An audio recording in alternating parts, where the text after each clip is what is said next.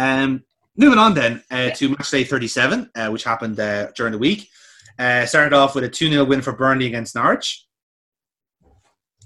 And continued on then to uh, Bournemouth uh, nil, Southampton 2, which uh, was a pretty much a death knell for Bournemouth, it has to be said. Like, it was pretty uh, pretty tough on them to lose to their um, to their South Coast rivals.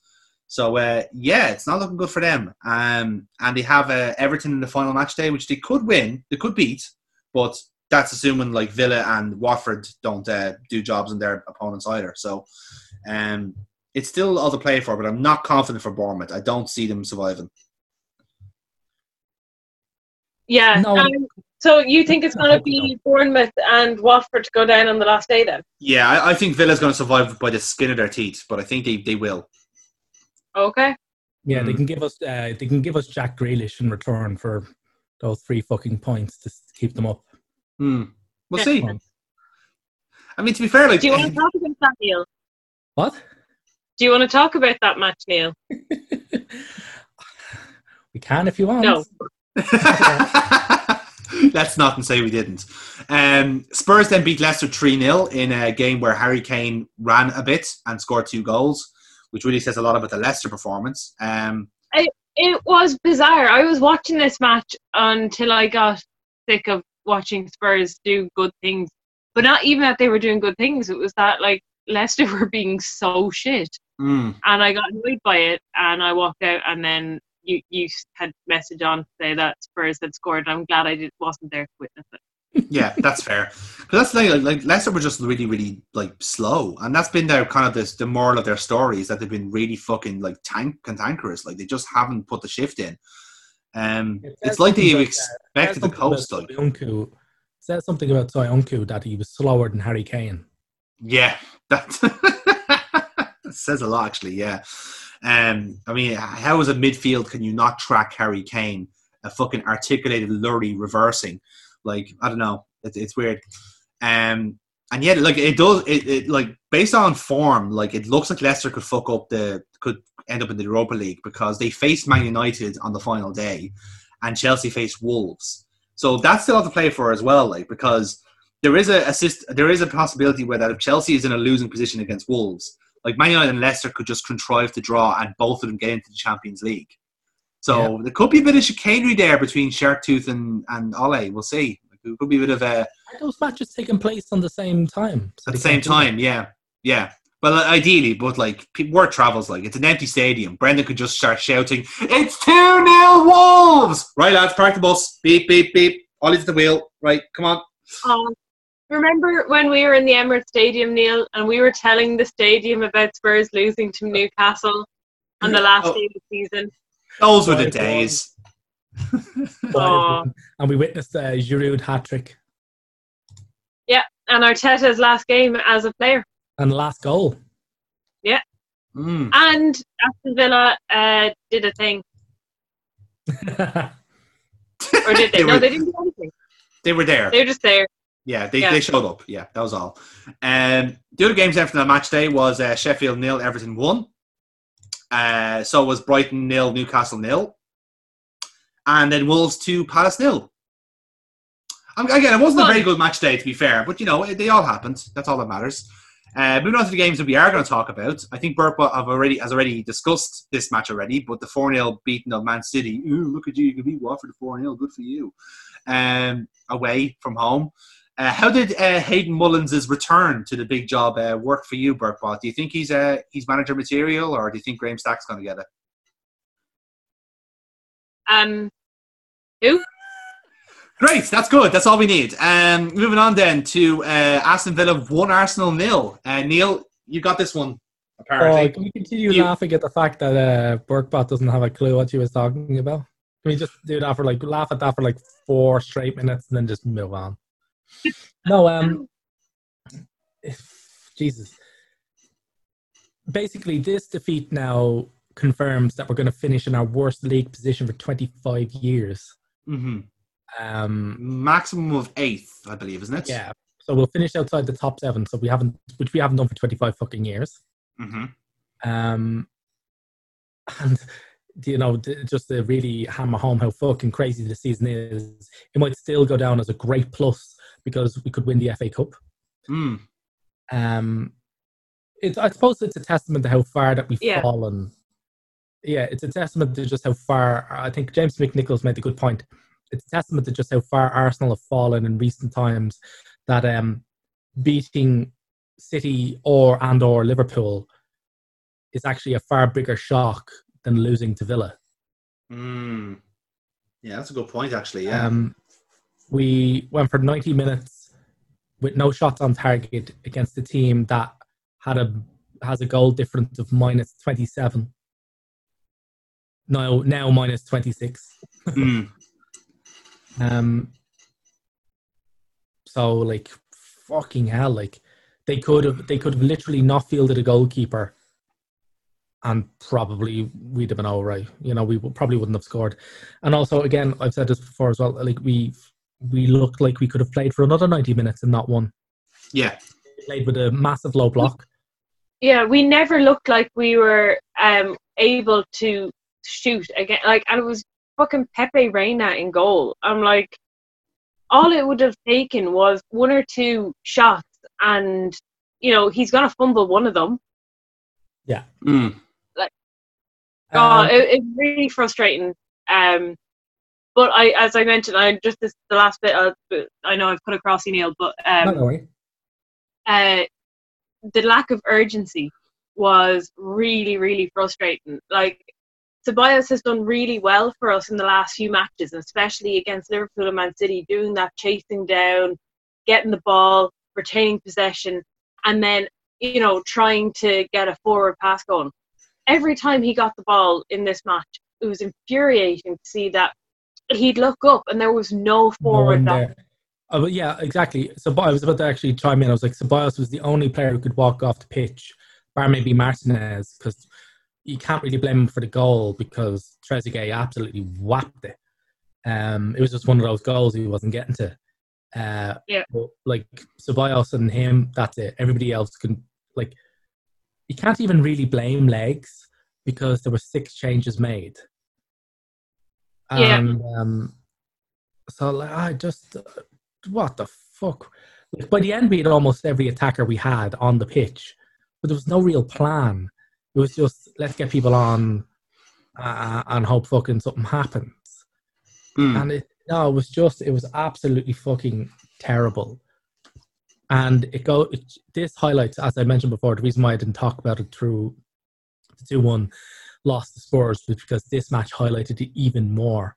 Was that we have no creativity in midfield Yeah. whatsoever fucking ever.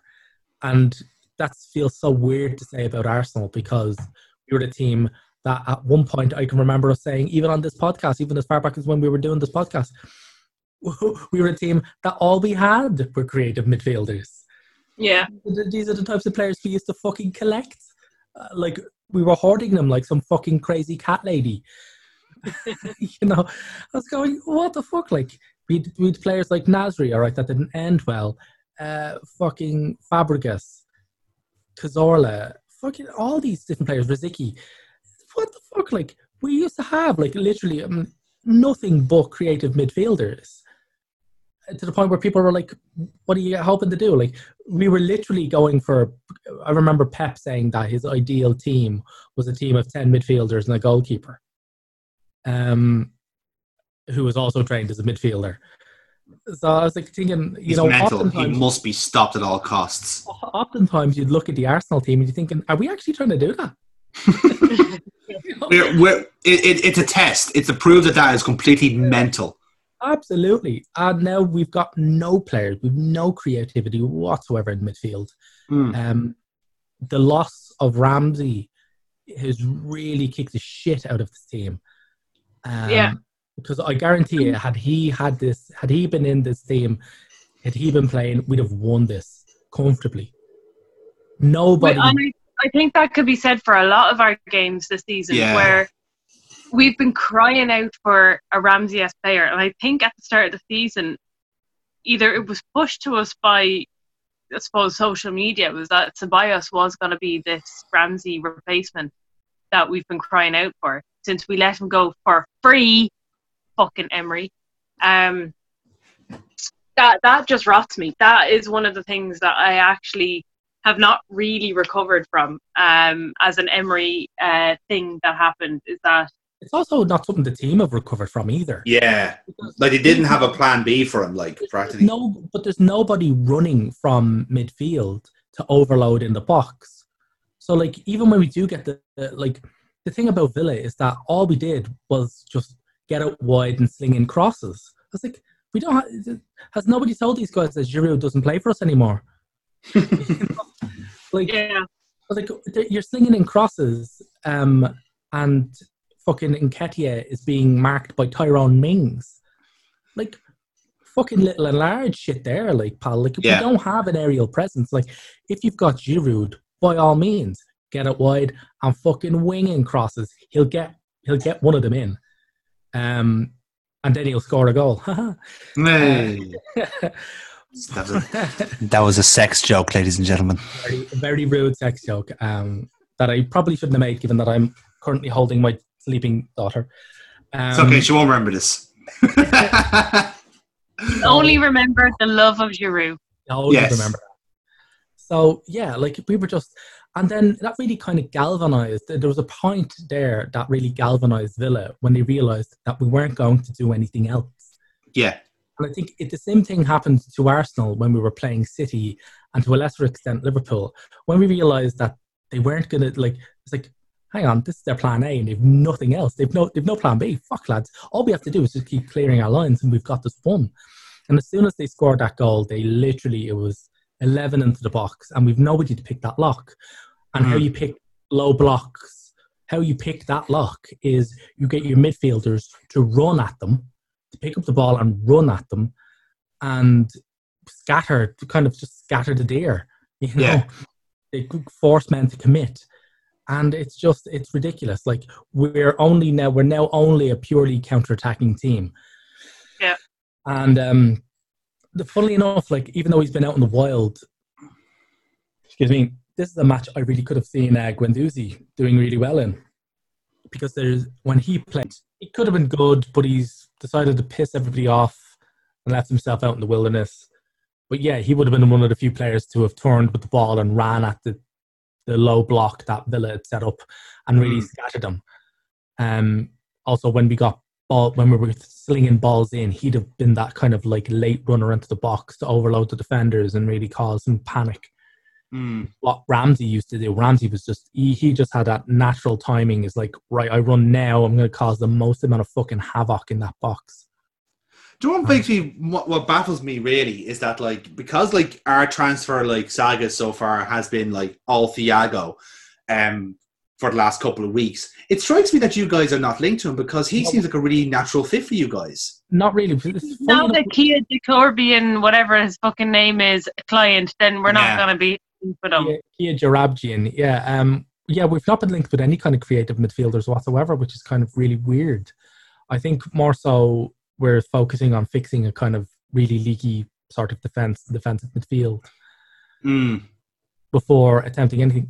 I mean, in all fairness, like we could find, we could have a lot of internal um, solutions to um, our creative midfield. I mean, Smith Rowe could almost definitely be it. They fucking love him at Huddersfield.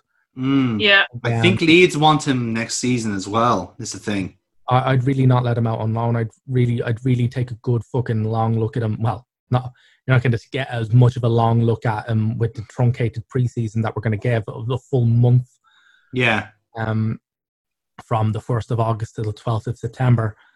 But I'd have a look at him on preseason before loaning him out again. I mean, we really, the Huddersfield fucking adore him, and not just because he scored the winning goal that sent them up, um, or put them into the playoffs. Kept him up. Kept him up. kept them up, yeah. So um, I think who was the previous Huddersfield manager? Was it Chris Sutton? Chris? Well, it was David Wagner, and then it was Dan uh, Danny Cowley. and they just Cowley, sacked him. It was Danny Cowley who said, um, "If you're a football fan, every time Emil Smith Rowe gets subbed off, you should be really annoyed." What he said basically is like, yeah.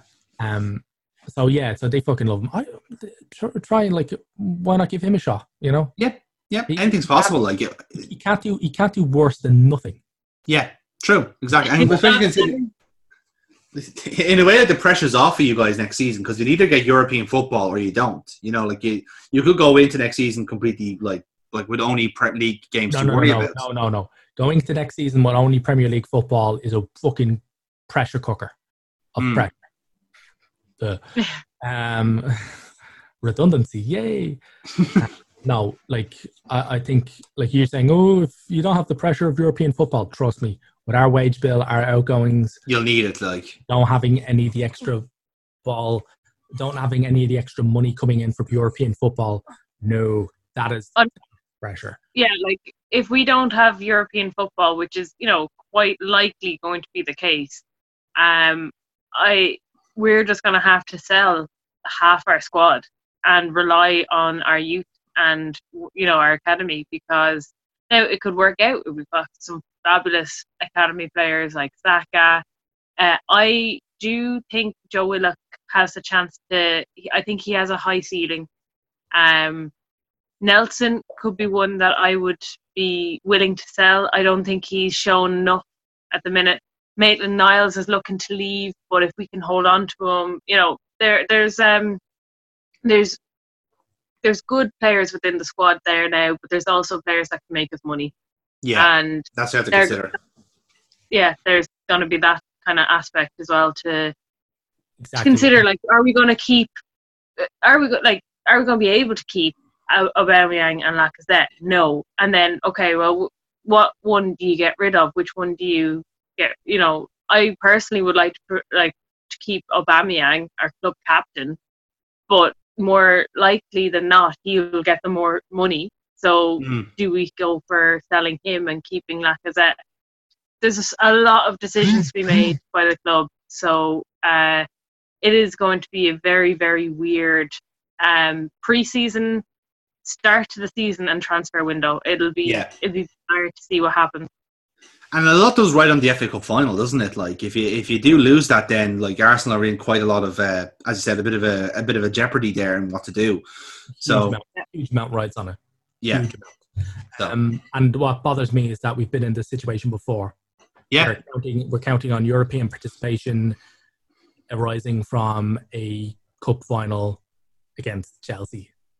It's funny how that works. Just history, man. It just runs in circles. Um, Any case, moving on then to the last two games we'll talk about. Ish, uh, Man United held to a one-all draw with West Ham. Uh, did anyone see the Pogba handball? It was very, very funny. no They it didn't saying that the, the Hammers players were actually laughing at him. He was genuinely like, they lost their shit at him because like what happened was right. It was a free kick for West Ham, and I think it was I want to say Soucek or Noble who was going to take it, and he properly leathers it right. Um, I think it was like a layoff, and he just like puts his foot through and hopes to beat De Gea like on the top corner, right? Pop is part of the wall. He's the centerpiece of the wall, right? And he sees that the ball is going to like hit him, right? So what he does is like I'm gonna obviously you can't see the zoom call here, but he literally does this and like tries to block his face, right? But here's the best part, right? Hits his hands, right, and his hands hit his face like this. And he basically slumps down as if his face has been busted by the ball, like this, right? And even like Gary Neville is like going like, "Ooh, that looks sore." Oh, and then the- and then VAR just like shows it in like frame frame by frame. It's interesting. Ball hits hands, and he's there like because Pogba's pretending he's been hit by the ball with his face, and like and VAR is going like, uh, "Ref, you want want to uh, have a have a look at this one?" And literally like and uh, immediately Neville just like fucking heel turns on Pogba. It's it's great because he just goes like, "Oh, that looked like a sore one. I hope he's okay." So he put his hands up for the ball. that was stupid. and like you can imagine, you can imagine Roy Keane there is like just like eating chairs in the fucking studio watching that. You know, Graham. Roy Keane is like I should have never showed him some GAA matches Honestly, that's all that was. Like, it literally, it, it was almost, it wasn't like instinctive, but it was like really, like, really stupid thing to do. Like, like ultimately, it didn't matter. They just, they just dropped points against West Ham, who just parked up basically. Uh, and again, just makes the the top four race very, very interesting going into the final day. Uh, Yeah. Exactly. Last match day, then we'll talk about What then. Yeah, absolutely. So the last one we're going to talk about is uh, Liverpool five, Chelsea three, um, which was our coronation day in that sense. Uh, last home game at uh, of the season. We had the trophy presentation. We had the big Liverpool love fest and all this sort of stuff. Um, it was just capped off by a really fun game, like really open, from fucking great goals from both sides. Uh, I- I'm trying to think now because like Keita started off the scoring with like a genuinely whopper of a goal, like because um because we it was a fairly even start, and then Keita just kind of brought it to life by like just run the ball, kind of again like kind of what you guys were talking about, what you guys were lacking. You know, like like Keita just takes the ball, charges, and just hits it. Just fucking goes for it. Very reminiscent of the Lacazette goal in the in the derby, where he just like goes, you know, I can beat the keeper from here. Yes, I can hit the keeper from here. and uh, it was just a great goal, you know. And he like he beat Kepa as well. He's like a t- tall enough keeper, but beat but hits him over the uh, over the keeper, like, which is great. Um, to be fair, a lot Yeah, of the goals we, we we scored were very good yeah. Um, and like again, were, uh, just the whole game was quite good. There was two very different Chelsea teams here. Like we were the Trent Alexander-Arnold goal free kick was absolutely sublime. I think it was made better by the fact that Frank Lampard was giving out fuck beforehand. Um, and there's, there's a great clip going around of like someone sitting with the Liverpool bench, and Lampard's is going full Alan Partridge on the touchline, and going like, "You fucking, you're, you're, you're a mentalist." And like this, James Milner just going like, "This is fucking great shit." He's just he's just there fucking applauding this, like he's loving it. Like, um, again, Milner was great crack on the day because he was uh, filmed during the trophy presentation, calling Man United absolute wankers, which is not like No, Milner no, to no, say. No, no, he called them absolute fucking wankers. Fucking wankers, yeah, of course, yeah. Um, it's very, very boring thing to say for him from him, but um, but yeah, like the, the game was just great. It, just it was what it was played at a really nice pace. There was two two very different Chelsea teams here. There was a team with Pulisic and a team without Pulisic. We got the without first and put like four past them, and then he came on and like really, really bothered us. Um, I think this the goal he scored himself was because Gomez and Van Dijk collided with each other, which was real fucking Keystone Cop shit. Like we'd never done that before, and uh, and well, not when Lovren was on the pitch anyway.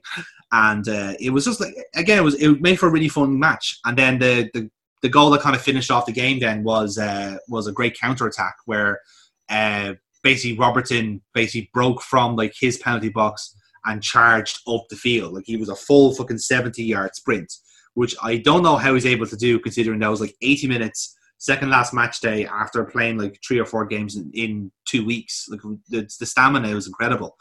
Um, and uh, the great, the best thing about it was that Ox scored a goal, but it was actually Curtis Jones who dummied it because he was in position. He was on the penalty box, and like you think, like okay, he's gonna, just going to put his foot through it. No, he actually leaves it for Ox. Better angle, bottoms buries it into the top corner, and it was just a, a really fun game.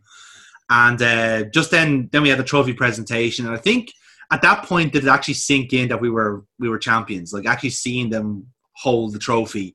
And i have to say they actually did a, a really good job of the presentation considering no fans and all that. So they made a, a temporary stand in the Kop they had a big laser show and uh, kenny was doing the was handing out the medals and all that uh, garbed up obviously because he was you know with the coronavirus a couple of weeks ago. So you know kind of had to be.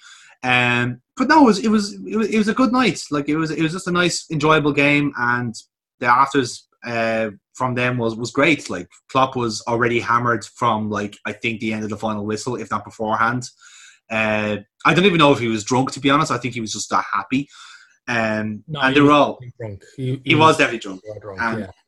and uh, like I said, they, they really did like um like really enjoy themselves because like you could see like uh because they had to wait so long for it as well. Not obviously with the thirty years thing, but like having to having won it like like practically three or four weeks beforehand, and now finally getting their hands on it. You know, just like it, it meant a lot to them. Uh, so yeah, it's it kind of sunk in like Wednesday night that we actually were champions with a Premier League trophy that has our color ribbons on it and we have the gold plates on our on our jerseys now, and like it's life is good, you know. Uh, hopefully, we can keep that up next season. Good God, I really hope we can keep it up next season. we'll see. Well, I don't really see. Uh, yeah, I think we'll get onto it in our predictions pod maybe next week. But like, um, yeah, I think you're good for challengers. Um, Hmm, I think so. It, it's So- like so if, if we're not retaining, we'll be close to it. Like, so would the team that you played, Dominic. Chelsea are already spent huge amounts of cash. hmm, Like, I think the official term is flipping great wodgers of cash. I do believe that is the correct term. Yes. Yeah. Um, so they're they're buying in everybody, and they're looking to win everything next season. Good luck with that. Yeah, good luck with that. Um, City haven't really been linked with anybody, but you know, they only managed to bribe their way. Out, oh, sorry, they only managed to fucking eat their way out of FFP sanctions only in the last month or so. So Yeah, nobody was. I mean, hell, they were linked more with players leaving than players coming in. Mm. Um, so now that that's all settled, they're just going to go on the fucking money offensive. Yep, absolutely, absolutely. And uh, boy, am I glad to see that they are going to keep spending money. anyway, um, you know, because obviously they can't do it uh, properly, you know. But uh, however, so uh, moving on then. So that's our end of our rundown, and uh, it means then we have to check in with our regulars. Uh, first off, it's VAR Wars.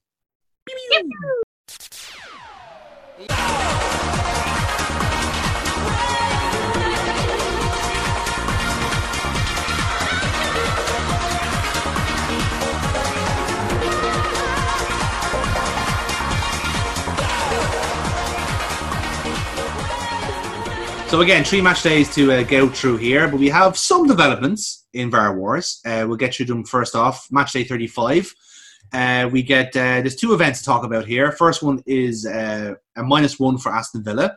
The um, Jack Grealish penalty that wasn't the hilarious dive where he actually stood on someone else's foot and fell over. Um, what what, what what shocked me about that was the mental, the fucking verbal gymnastics the commentators went through. oh yeah, Boyd saying that he dived, like, call it a fucking dive, you cunt. anyway, he did. Um, he- the penalty was rescinded after it was an almost certain dive in the box uh, from England's Jack Grealish. Uh, the other event then was uh, for Crystal Palace. They also got a minus one as uh, their goal for from Mamadou Sakho was chopped off because he handballed from his shoulder. Oh yeah, that's that that was fucking. I fucking hate the handball rule, lads. I don't know if it comes across. Um, it it uh, at the World Cup, um, the Women's World Cup last year, I was absolutely livid with the with some of the decisions and some of the goals that were given and penalties that were given because of this handball rule. And um, when I heard that the Premier League were not adopting all of the rules that were in the World Cup, I I just assumed that would be one of them that would be gotten rid of because it was so counterproductive. yeah, Um, but yeah, no, it is one of the things that is really grating on me as well. Now, it has hilariously cost Spurs a couple of goals, which, you know, I would forever be grateful for. But had that been to an Arsenal player, I would be livid. So, yeah. yeah. Swings and roundabouts. Uh, Yeah. Then it was a, a relatively busy uh, match day 36 then for VAR. Uh, four event, events in total. Uh, minus one for Bournemouth as the uh, Josh King, who very much knew he was offside, uh, it still had to be confirmed by VAR because he actually wasn't as offside as he thought he was. Uh, Stones nearly played him on. It was just a matter of like a, a half a foot. So, um, like the way like kind of King just like sprung on the on the ball, you thought he was like well off, but no, the VAR actually had to check it. So, uh, minus one to Bournemouth regardless. Uh, plus one though to Burnley, uh, as the um, as they had got a penalty after there was a handball observed in the Wolves box, and uh, Chris Wood uh, capitalised on it. Uh, so that good for them, I guess. Uh, Crystal Palace then got another minus one, uh, two in a week basically, poor bastards, as uh, Jordan Ayew's goal was ruled out for offside. It was marginal, but it was definitely offside. Uh, and then Man City, shockingly, got themselves a uh, minus one as well in that game against Bournemouth. Uh, it was the Gabriel Jesus penalty was rescinded after VAR said no foul, basically. Uh, it had looked like Je- Jesus had, had had fallen over, but actually just slipped on like Cook's foot. wasn't technically a dive; he just lost lost his footing, and the ref initially gave a penalty. So uh, it was just rescinded by VAR because it was a bit of a nonsense uh, decision. Uh, so yeah, bad luck to them. Uh, then in match day 37, then four events to talk about. Uh, another minus one for Bournemouth, as uh, Sam Surridge's goal was ruled out as Callum Wilson was offside in the build-up. Then a minus one then for Norwich as Emi Buendia's sending off was very much confirmed for VAR because he tried to elbow his opponent in the back of the neck, which is you know bad. You know it's it's against the rules. Yes, it's often frowned upon. Uh, we actually did breeze over that match, but like Norwich had two players sent off in that because like Yeah, ended, their with- season- They ended, they ended with nine men, and like nobody gives a fuck. Yeah, exactly. Um, so uh, see you in two years' time, Norwich, I guess. But um, then we had uh, two some uh, actual positive points to give out. Uh, first one was to Southampton, as uh, their penalty a penalty was given after handball was spotted by uh, David Brooks in the penalty area. Very similar to the Soucek one. They kind of like hit upper arm, but still given. Uh, so good on uh, Ings took the penalty, but it was saved. Uh, and then a plus one then to West Ham. We mentioned the Paul Pogba don't not the face uh, penalty. That was VAR approved, so that's a plus one to West Ham. So as we go into the final match day of VAR Wars, we have a three-way tie for both winners and losers of our Wars. Ooh, So- shit. The potential losers of our Wars is Liverpool at minus four, uh, Sheffield United on minus four, and Bournemouth on minus four. So I will, all I jump in and say Sheffield are the most hard done by out of those clubs. Yeah, we're, we're gonna make have to make a call, judgment call if we do have a tiebreaker, and I do I I'd be pushing on Sheffield here because they were dicked over big time, uh, especially at the end at the start of the season. So I, I'd be agreeable on that one. Uh, we actually have three contenders to win VAR Wars, uh, which was uh, Man United on three, Newcastle still on three, but now uh, gate crushing the party is Burnley. They're now on three points as well. So again, we'll have to decide on who we think has benefited the most from VAR uh, uh, in our end of season wrap up. I'm sure that'll cause nothing but consternations in our non existent comment section. Moving on then to uh, some developments, lads, with the P45 crew.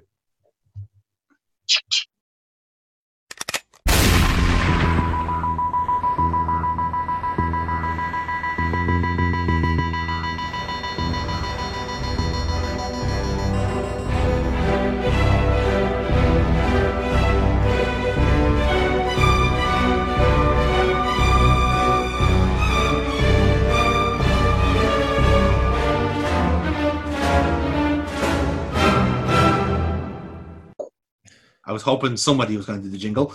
Uh, but yes, uh, shockingly, we are still getting sackings at this uh, late point in the season. Uh, we mentioned one of them already, which was Nigel Pearson getting sacked from Watford for having an opinion. Uh, two games after before the end of the season, he was replaced by Hayden Mullins, who has been there. Um, and obviously, the last game in charge was 3 1 loss to West Ham. So, West Ham get the first kill of the season.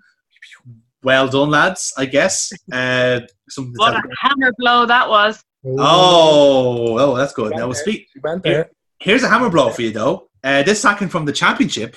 Uh, Huddersfield Town sacked Danny Cowley after they won 2 1 against West Bromwich Albion.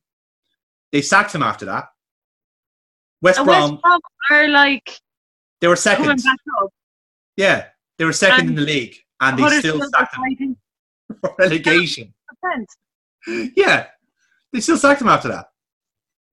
And uh, the Hudders, yeah, it, it's weird. What's weird, actually weirder though, is because the Huddersfield fans themselves are really like flipped off about this because they replaced him with uh, a chap called uh, Carlos Corberan, Corberan, sorry, who is was the Leeds United under twenty three coach. So they've literally sniped a coach from their nearest rivals. Oh, damn. Yes, indeed. Uh, look forward to your life in League One next season, Huddersfield Town. Uh, so, obviously, that doesn't change things. West Brom will get the kill for that, as does West Ham. But are still are five contenders for the P45 crew: Bristol City, um, Southampton, Tranmere Rovers, Salford City, and Swansea. So uh, we'll see how that goes for them. Uh, so again, we'll have to make a judgment call and our end of season review. Who is the killerest of them all? Uh, do we have time for Stat Attack chat, lads? Yes, I think we do have time for Stat Attack. Um,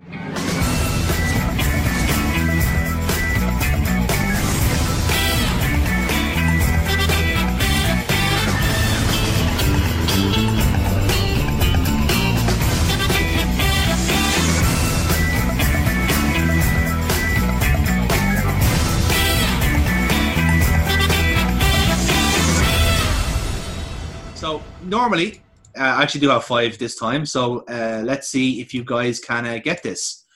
My first question. Yes, I can't. to be fair, you weren't in the room for the last one. You did pretty well, so you know.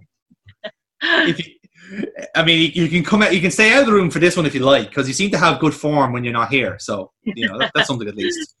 Uh, question number one: How many Portuguese players have scored a Premier League goal for Wolves? Oh, Yeah, lads, starting off strong. is Troy Deeney No, Portuguese? no, wrong team. This is the good team we're talking about. The one that's owned by like by Jorge Mendes. All right, I'm gonna I'm gonna go five. Four. Five four. You had to go a bit higher, lads. The answer was seven. Jesus. Whoa. Seven, yeah. So in well, not necessarily in order, but it was Diego Jota, João Moutinho, Ruben Neves, Pedro Neto. Uh, this week was Oliver Podence, and uh, previously, fucking Portuguese. yeah, well, yeah, I, I thought it was Greek, but he, he came from Greece, so that's what Oliver got confused people. least, least Portuguese name ever. I know it's weird, isn't it? The other two then were uh, Helder Costa, who's now joined Leeds. Um, he was on loan there, and uh, Ivan Cavaleiro, who's uh, on loan at Fulham. So uh, those are the seven. So goal so far, lads. Um, question number two: Two players have scored eight goals since the Premier League return, more than anyone else. Can you name them? Two players. Two players have scored eight goals in the Premier League. Yeah, Since the since the restart. restart. Um, Ings and Sterling. Okay, you gonna lock that in? Sure. I'll go with Sterling and mm, Antonio, Michael Antonio from the Hammers guy. Yeah.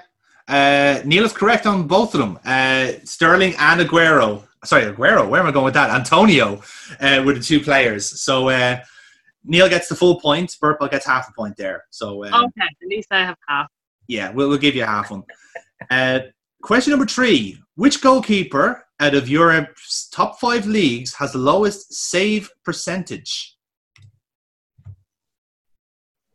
So essentially, I'm asking who is the shittest goalkeeper in Europe? I'd like to think this is like a, a trick to make us say Pickford. Um, um, ooh, is this since restart or from the whole season? Whole season. De Gea? You're going for De Gea. Interesting. What about yourself, Neil? Mm, I would have gone with De Gea as well. I'm not Or going. Kepa? I was be- I was going to say I was going to go with the opposite. I was going to go at Kepa Arrizabalaga. So, which one are you going to stick with? Uh, I'll stick with De Gea. I'll And go. you're- well, one of you is right. Fuck's It's a sake. Spanish goalkeeper, and it's Kepa. Yeah. Kepa is uh, is the worst goalkeeper in Europe with a save percentage of fifty three point five percent. He costs more than that in millions of pounds. I know. There's something really bad about that, isn't it? Like he literally only saves half the shots. Oh, that's terrible. Fuck me. Oh, I actually think I have a better record than that. Still, yeah, in fairness, like I know I do. okay, so Neil, you're on two. Burpot's on point five. Um, here's a here's a, here's a here's a question for you from the championship. Who ended the season as relegated Hull City's top goal scorer? OG. Own goals. Yeah. Hmm. I don't I- expect you to know if it's know this. Well done. If not, I just found this as a hilarious stat to prove how shit Hull City were this season. Like, I don't know any Hull City people. I don't know any Hull City fans either. Well, if it helps, this player is no longer at Hull City. Like This does, does not help me. I'm going to go own goal because that's the only person I could think could possibly score for them. Own goal is a solid player, though. In fairness, Fuck, I don't. I'm not. I- I'll go with that as well because I Own don't- goals. Okay. The answer is actually West Ham's winger Jarrod Bowen. Right? He signed, now get this, right? He signed for West Ham in January for 16, 18, whatever, whatever million pounds, right? At the time, he had scored 16 goals for Hull in the championship, and he's still their top goal scorer by a margin of 10 goals. oh fucking hell! That's how bad Hull City have been. I don't think even own goals is on the top five. That's how that's how shit they've been. Wow. So, yeah, that's a bad one. Let's see if we can get this one. This player has played 12 cup games at Wembley and has never lost a game, winning seven Sexy. trophies in the process. Sexy Ollie. Sexy Ollie. It's sexy Ollie. It's sexy Nope. Ollie. Neil, do you want to agree with that? Or do you dis- disagree? Uh, he's he's played 12 and he's never lost. He's played 12 like cup games at Wembley and has never lost one. Yeah, it's it's uh, Giroud. Like he's also like a fantastic scoring record. Like I think he's the second highest scorer in the, the competition's history as well. And you're both correct. Yes, uh, Giroud is like, I suppose, like statistically the best cup player at Wembley, if you want to put it that Can I way. get a bonus point for Saying it first. not? No, Yeah, uh, no, Well, saying it before you finish answering the asking the question. no, no. for with, with with with Olivier Giroud, she always finishes early.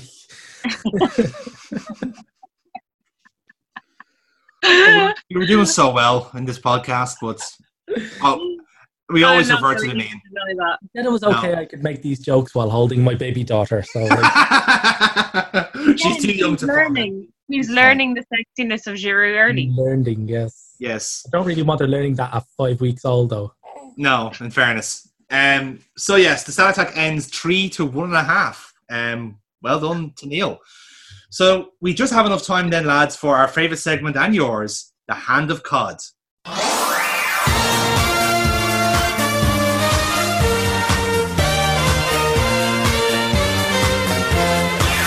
This fella Ronaldo is a cop. I don't care if he scores.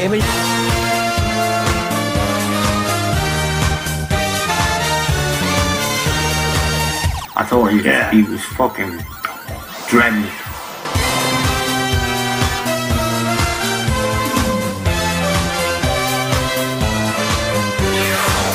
Rob Little. He's the guy who ran away and left his wife for a young one.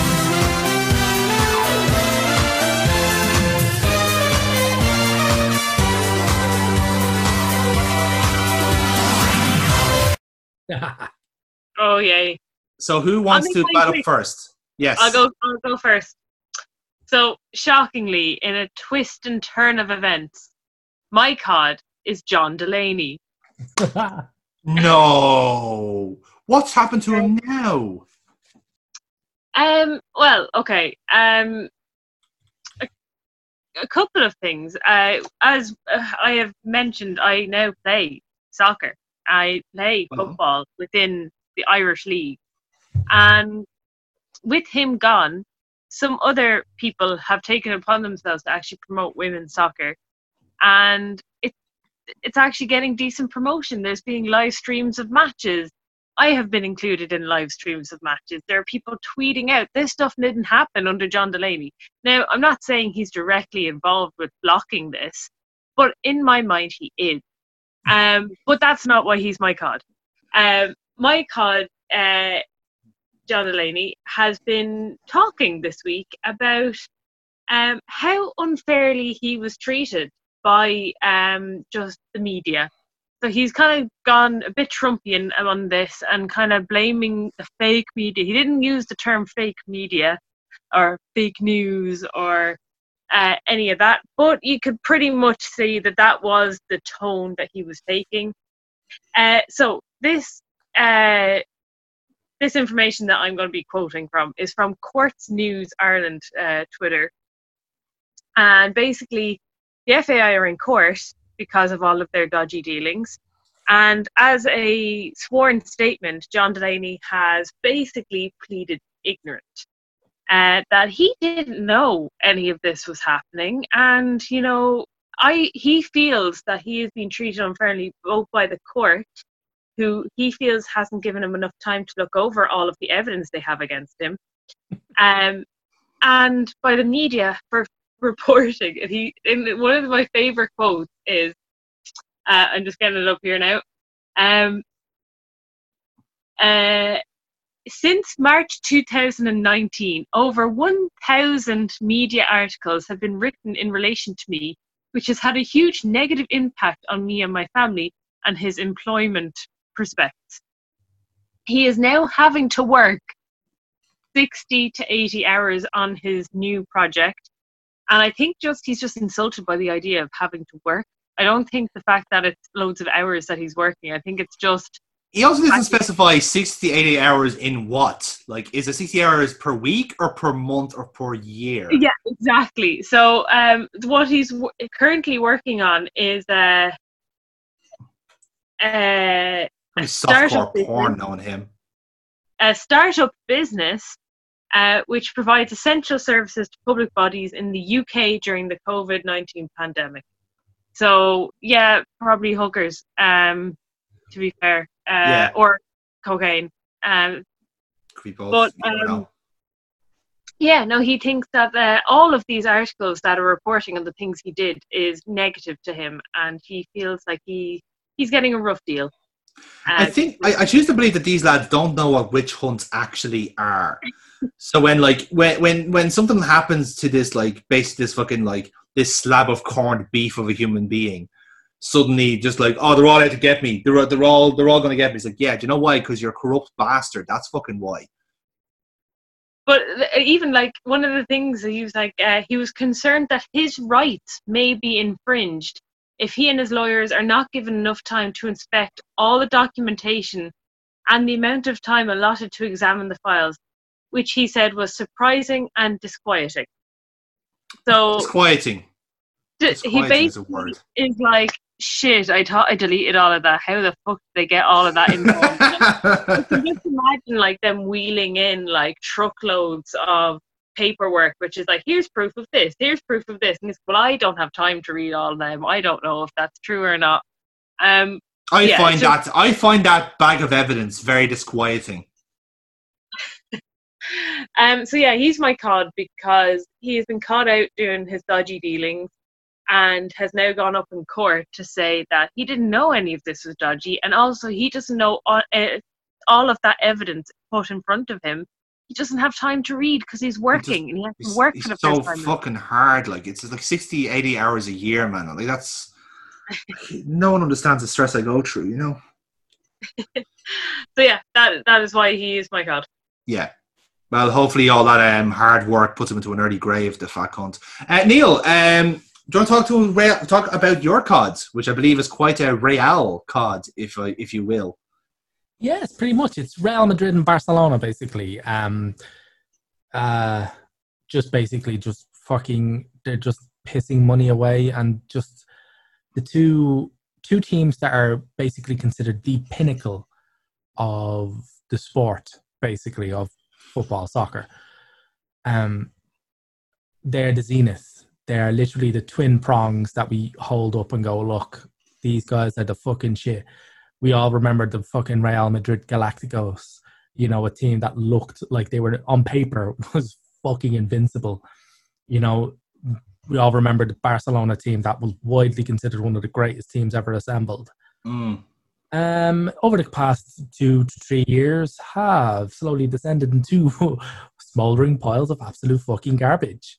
Um, Real are a fucking they're they're it's a fucking clown card. They're fucking the only reason Real aren't being ripped apart anymore is because things are going so badly at Barcelona that they're kind of using them as a kind of like human shield. made out of shit.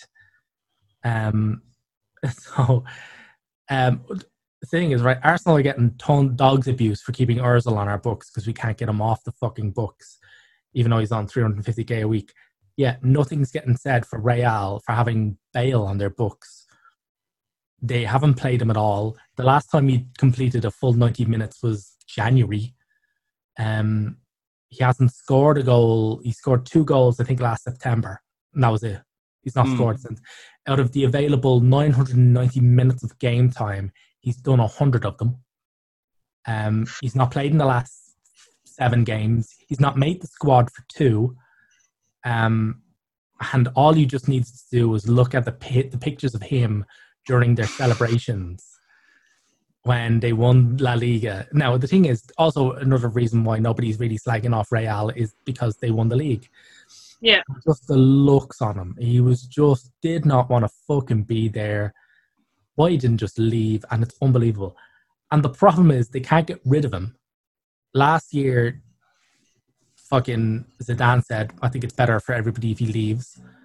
Uh, he was going off to China, and then only for Perez to nix the deal at the last minute by demanding a fee. so they were literally going to give him for nothing. They were just like, you take his wages off our books because they are paying him 30 million a year. Oh my god. So he's not going anywhere. He's contracted for another two years. So that's 60 million in wages. They're going to pay to him for, for him to sit, come in, train, leave, and play golf. Yeah. And um, He hasn't. He hasn't. He hasn't fucking sussed out. To be fair, like I mean, he doesn't give a shit. Like he's a fucking made man. Like it's, Yeah, it's he- mental. he's absolutely, completely, totally loaded.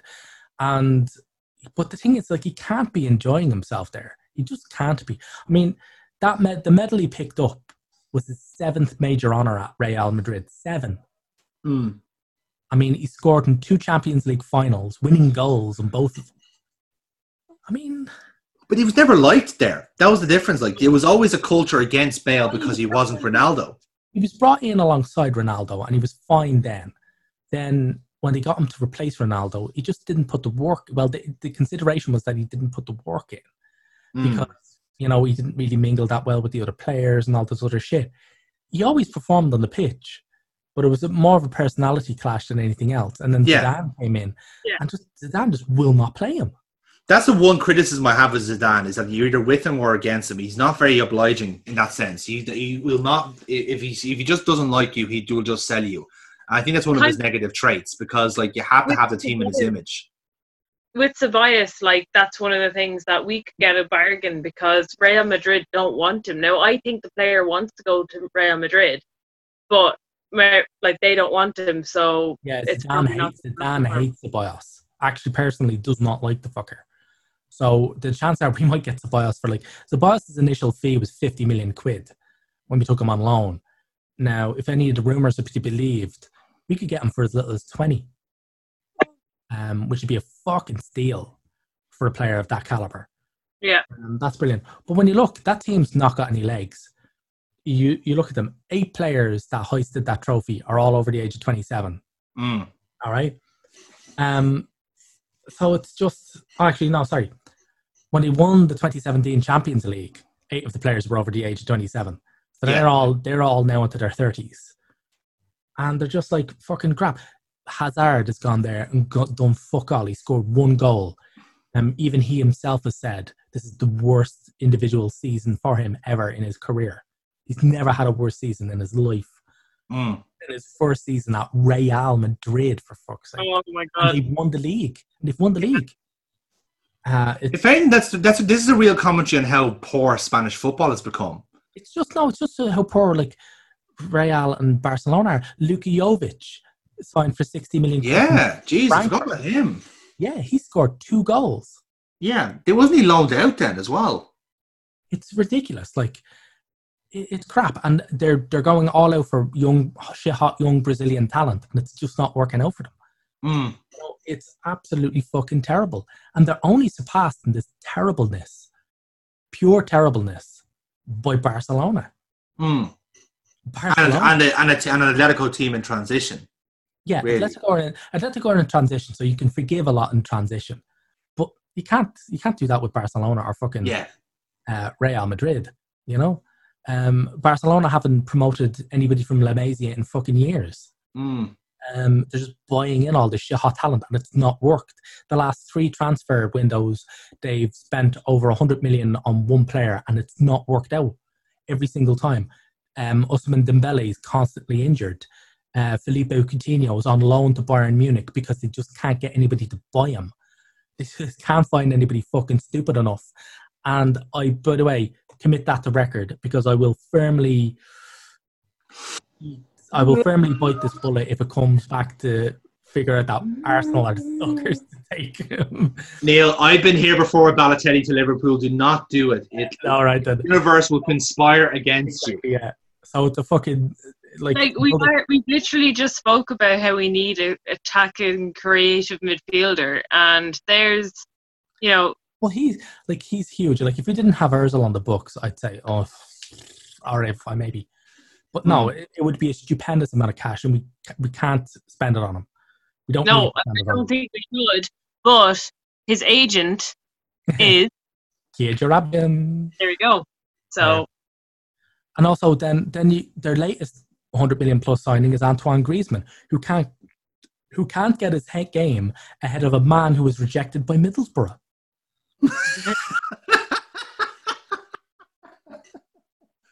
To be fair, Martin- like that, that Martin was Braithwaite. always going to end badly. Here, here is 2012 football summed up in a sentence that is completely and 100% fucking true. Martin Braithwaite is keeping Antoine Griezmann out of the Barcelona starting 11. yeah. Just end the whole fucking thing now.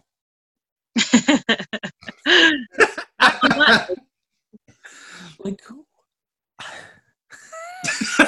He's, he can't even speak. He's finished. That that that sentence killed him. That was it. Like I can't, you can't even make any of this shit up. And even Messi's coming out and saying this that they're a weak team. His last interview was fucking scathing. He's like a weak team. All you need to do is just apply a bit of intensity and run around a bit, and Barcelona will fucking grumble. That team's even more ancient than the Real team. Mm. All of them are, in, all of them are hurtling towards their mid thirties, and they are not aging well. You know, all them sitting around thinking that they're going to age like a fine wine. Like, uh, well, if you if if you mean age by you mean it turns into fucking vinegar, then yeah. Mm. See, the, the curious thing for me as well is that like because there's always been like a, a like a feeder system in Spain where like like team like good hop shot players in like the lower teams get poached by the big teams and it's like that. It's same in Germany, like the, it's same in Italy as well. For me, that's not really happening anymore because like all the hot shot players that are in Spain, and like Valencia have two in particular, like like Carlos Soler and Ferran Torres. They're not like being poached by Real or Barca. They're Man City targets. They're Man United targets. Like it does seem like like Spanish football looks like a bit like a sinking ship at the moment because the two captains in charge are really like really fucking incompetent. You know, because mm. like because that's the way a hierarchy like that works. If if the big teams are not doing the job and not pulling in the the European accolades like Champions Leagues or Europa Leagues or whatever, then the whole league suffers. Whereas with with England, you could argue like it's it's because it's so flooded with money that issue doesn't matter. But also, know? like, but also, but also with um the Spanish teams as well. Barcelona and Real are really struggling with cash as well. Mm. Re- Real have said that like unless they win the Champions League, they're going to have a quiet transfer window. You know, Perez has actually come out and said that they're Yeah. going to have a quiet window. His exact words: they're going to have a quiet window. Barcelona are up shit creek. They had to borrow the 105 million that they spent on Griezmann. Jesus. You know, that's the reason why also they sold Arthur while he was still on the bench for a match. Um, they they traded him off for Pjanic. You know, they did this fucking ridiculous swap deal where they sold him off for 72 million and bought Pjanic in for 60. But it's not a, a swap deal with 12 million changing hands. It's a 72 million deal plus 60 million Yeah, because they weren't done simultaneously. The reason why Barcelona have to do that is because of a thing called Article 67 or Clause 67 in their um, the club's contract. Now, the reason why Barcelona have 20 club directors, well, or they're meant to have a board of like 20 directors, is because if the club incurs any losses, the directors have to pay for them themselves. Ooh. Okay. Okay. they were facing down, the, they were staring down the barrel of a fucking huge amount of losses, and hence the Arthur deal was done. He is not. He is worth far more than the seventy-two million that they valued him as. The reason why they valued him at seventy-two million is because that was the that was the deficit. Mm. So they Right. came in and said, "Give us Pjanic and nominally pay us seventy-two million, but in actual fact, you'll only be giving us twelve million plus a player who's thirty. um, and for a player that like Arthur, Arthur, like by the way, Barcelona were playing him. He started in the Clasico. Yeah, um, yeah. that He was one of the first teams. Yeah, and he was he was actually one of their only really good players in that loss. They lost the Clasico, but he was one of their few very good players in that thing, and he was considered one of the shining lights there for the future. And now they've traded him off to fucking Juventus, who have gotten an absolute. They've gotten a thirty-year-old player who's rapidly rusting up off their Mm. And they've paid essentially. They've gotten rid of an they've gotten rid of an aging player on a huge wage, and they've paid twelve million for this youthful, exuberant attacking midfielder um, who's got huge amounts of years in him. Um, and they're not going to, and I guarantee you his wages are going to be less than what they had on Pjanic. Mm. I mean, By a good, by a substantial amount at least. if, if you're Juve, like you are licking your chops, you're thinking, "Oh my God, we've like, you know, you you know, you, you've you've robbed the bank, and you know, you know, they're they're sending you. Oh, by the way, you dropped all this cash on the way out the door.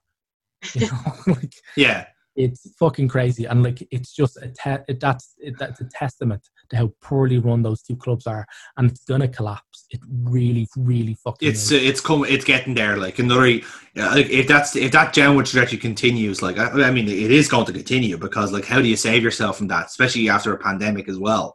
Like the whole landscape of, of like Spanish football, perhaps even European football, changes because it really exposes how poorly run those clubs are.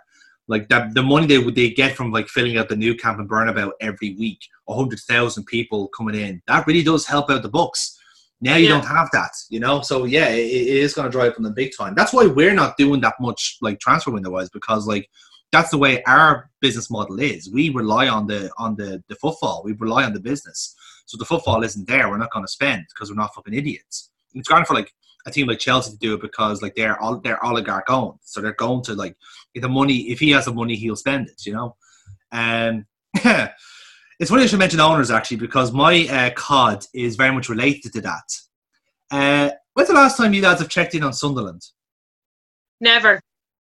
not after I finished watching that Netflix thing. Cool, because Netflix might want to co- pop back in for the next season and the season after because uh, Sunderland have been looking for buyers for the last while, and they may have found one. Ooh, Um, it? I, I, I, it's not you, although in fairness, I think you might actually be more legitimate. Um, I am going to be able to marry now my two great loves, which is talking about shit football clubs and Formula One. Uh, oh, who remembers Haas F1 last season? oh God. no. Who remembers Rich Energy? Oh no. Rich Energy have a bid in to buy Sunderland. So, for those not in uniniti- for those uninitiated, allow me. Please tell me this is a story from one of your fucking Sega files. Unfortunately, Neil, if you check the Guardian right now, you'll see an article about it. Um, so, Rich Energy, right, is owned by a complete fucking charlatan called William Storey. And hi, William, if you're listening to this podcast, I know you have a habit of uh, ceasing desisting people who talk shit about you. Fucking come knock on my door and show, and I'll show you a few stories about how much of a prick you are. Um, so the story about about this is, I, I'm kind of. Ew. so here's the thing, right? Uh, this all I, I, the reason I brought this up was because um, about Formula One was that last year uh, Haas F1 signed a, uh, a livery deal with Rich Energy to basically change their uh, team colors from their kind of white, grey, and red to black and gold, which is the Rich Energy colors. Uh, and it looks it like rich black and gold have always been a great car look uh, look for a car. Like it's always been successful. And so they've obviously thought like, oh, this looks cool. This looks like chic and all that. And there's the Rich Energy logo planted everywhere. And then William Storey, who's the CEO of Rich Energy. Fun fact about Rich Energy: um, he is CEO, and an anonymous Austrian scientist is the co-owner because he made the formulation for Rich Energy, which is still protected uh, by a patent. So we don't know who made Rich Energy. We don't know what Rich Energy is made of. We just know that it exists. Um, and that's all that people should know, according to this fucking uh, caveman, uh, Rich William Storey, because he looks like one from the fucking like wacky races. Uh, kind of appropriate in that sense. But so during the season uh, last year in Formula One, uh, William Storey pulled his funding for Haas F1, citing that they weren't being successful enough on track. With like Haas are one of the backmarkers, so they are going to struggle for points and all that. Uh, and it, it was it, it, the way he painted it was that it was studied the case that Haas were start off strong and then tapered off. But if you watch the uh, fantastic Drive to Survive Netflix series, you'll see the man, the legend, the myth that is Gunther Steiner saying, "Right, wankers, here's the real story." Rich Energy pulled the money from the start of the season because they wanted to buy an F1 team, not sponsor one. They wanted to buy Williams. And Williams said, fuck off, we don't trust you. And rightfully so. They wanted Yeah. to buy Racing Point and or Force India at the time. And they said, say, fuck off, we don't India? trust you. Yeah. Yeah.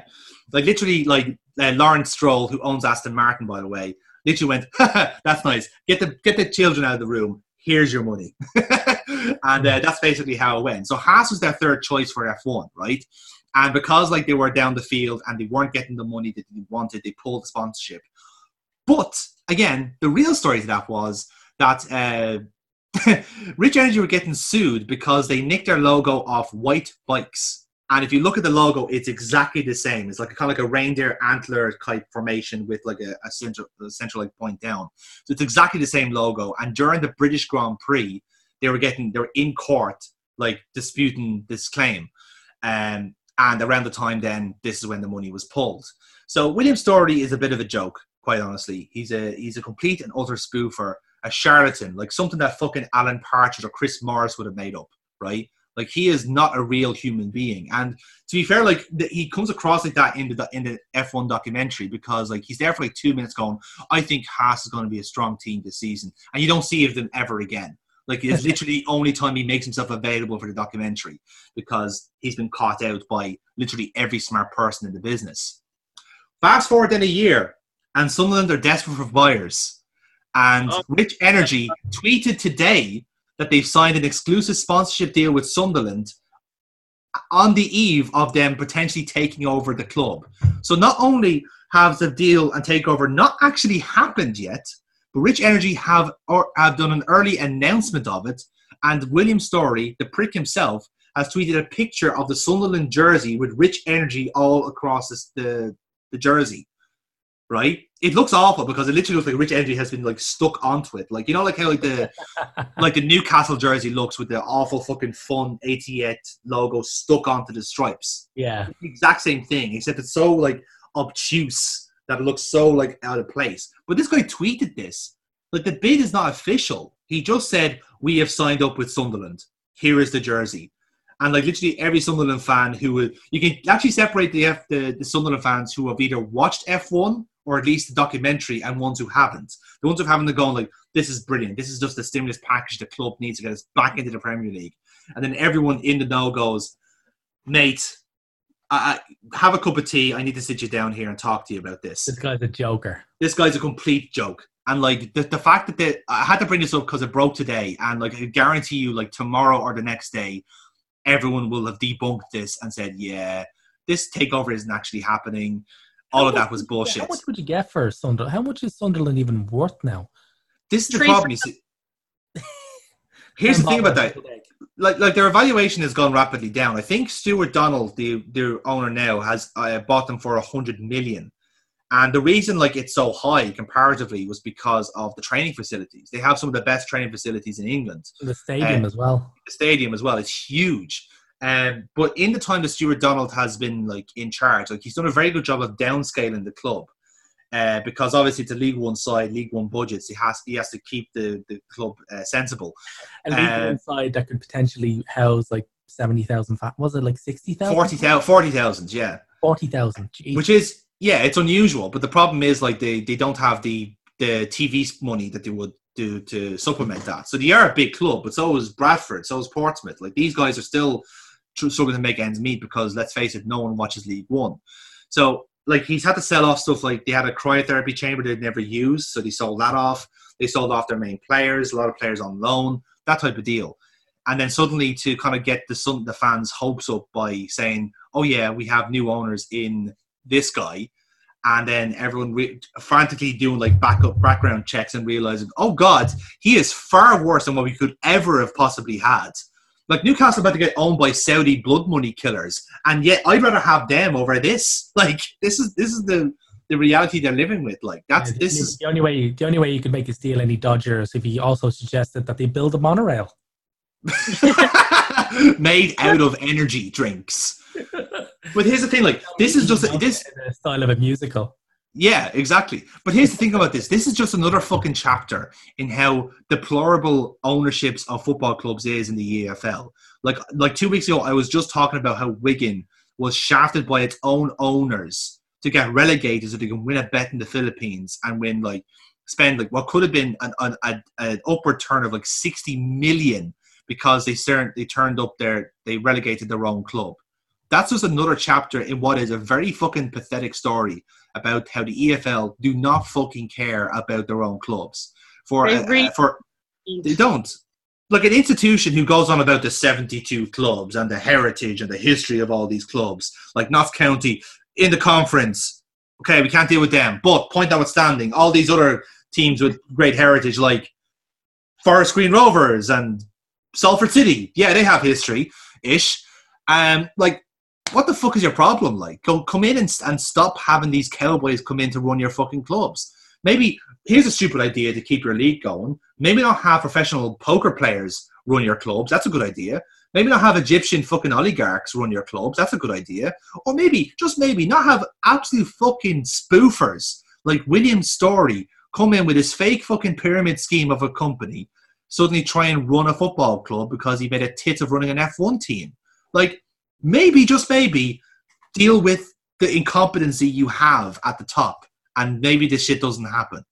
But I have to share that one for you, lads, because that one, that Sunderland in particular, like I beg to God that makes the next documentary because I would love the interaction that William Storey would have to do with the Sunderland fans who can see through his bullshit almost immediately. Like, Are they doing a season three of that? oh, I hope so, man. I, yeah, I think they actually are signed up for it, Um, because like that's like legitimately that's like their only source of income at this point is that Netflix documentary. is literally they are literally with Netflix. basically yeah well they should have to be fair like i mean although they could like turn heel and just sign up with amazon prime or something that would be great fucking crack wouldn't it but like truthfully like that that's like it's if you're a sunderland fan you're there looking like this could not get possibly any worse oh wait it has we're now properly the laughing stock of not only england but also all of formula one like it's deplorable really Yeah. Like when when it combines your two favorite things, which is football and Formula One, and it makes a shit show out of both of them, like it's always going to be your pick for a cod. In fairness, It's it's a curious Venn diagram. I'm not going to lie, but um, geez, I, I never thought I'd be able to combine the two together. But you know, strange times and all that. so uh, that leaves us then to decide what our cards are, lads. Uh, I'm going to put my cards on the table, uh, and I'm going to go for uh, Barcelona and Real Madrid because we've been spoken speaking at length about how like incompetent those t- two teams are, and they're really not stopping at this point. Like really, like the bubble could burst in Spanish football altogether, and fucking Getafe could win La Liga next season. It's just it's that bad. Um, Yeah. Fair, any team that is competent. run Villarreal. Spain. Yeah, like something like that. A a Villarreal, Valencia, Sevilla, any team that is competently run could win La Liga next season. And Well, not Villarreal, because not, not Villarreal because they reappointed uh, Unai Emery as their head coach. yeah, okay, rescind that one. Um, Valencia owned by Peter Lim, they're fucked as well. So Sevilla lads, right? We're all getting on the Sevilla train. Yeah. Sevilla and, and uh, fucking Eibar. Yeah, Eibar is a team to go for, lads. Santi Cazorla left just as you Unai Emery was like, "I'm out of here if he's He coming knew. in." He fucking knew, man. He knew. Yeah.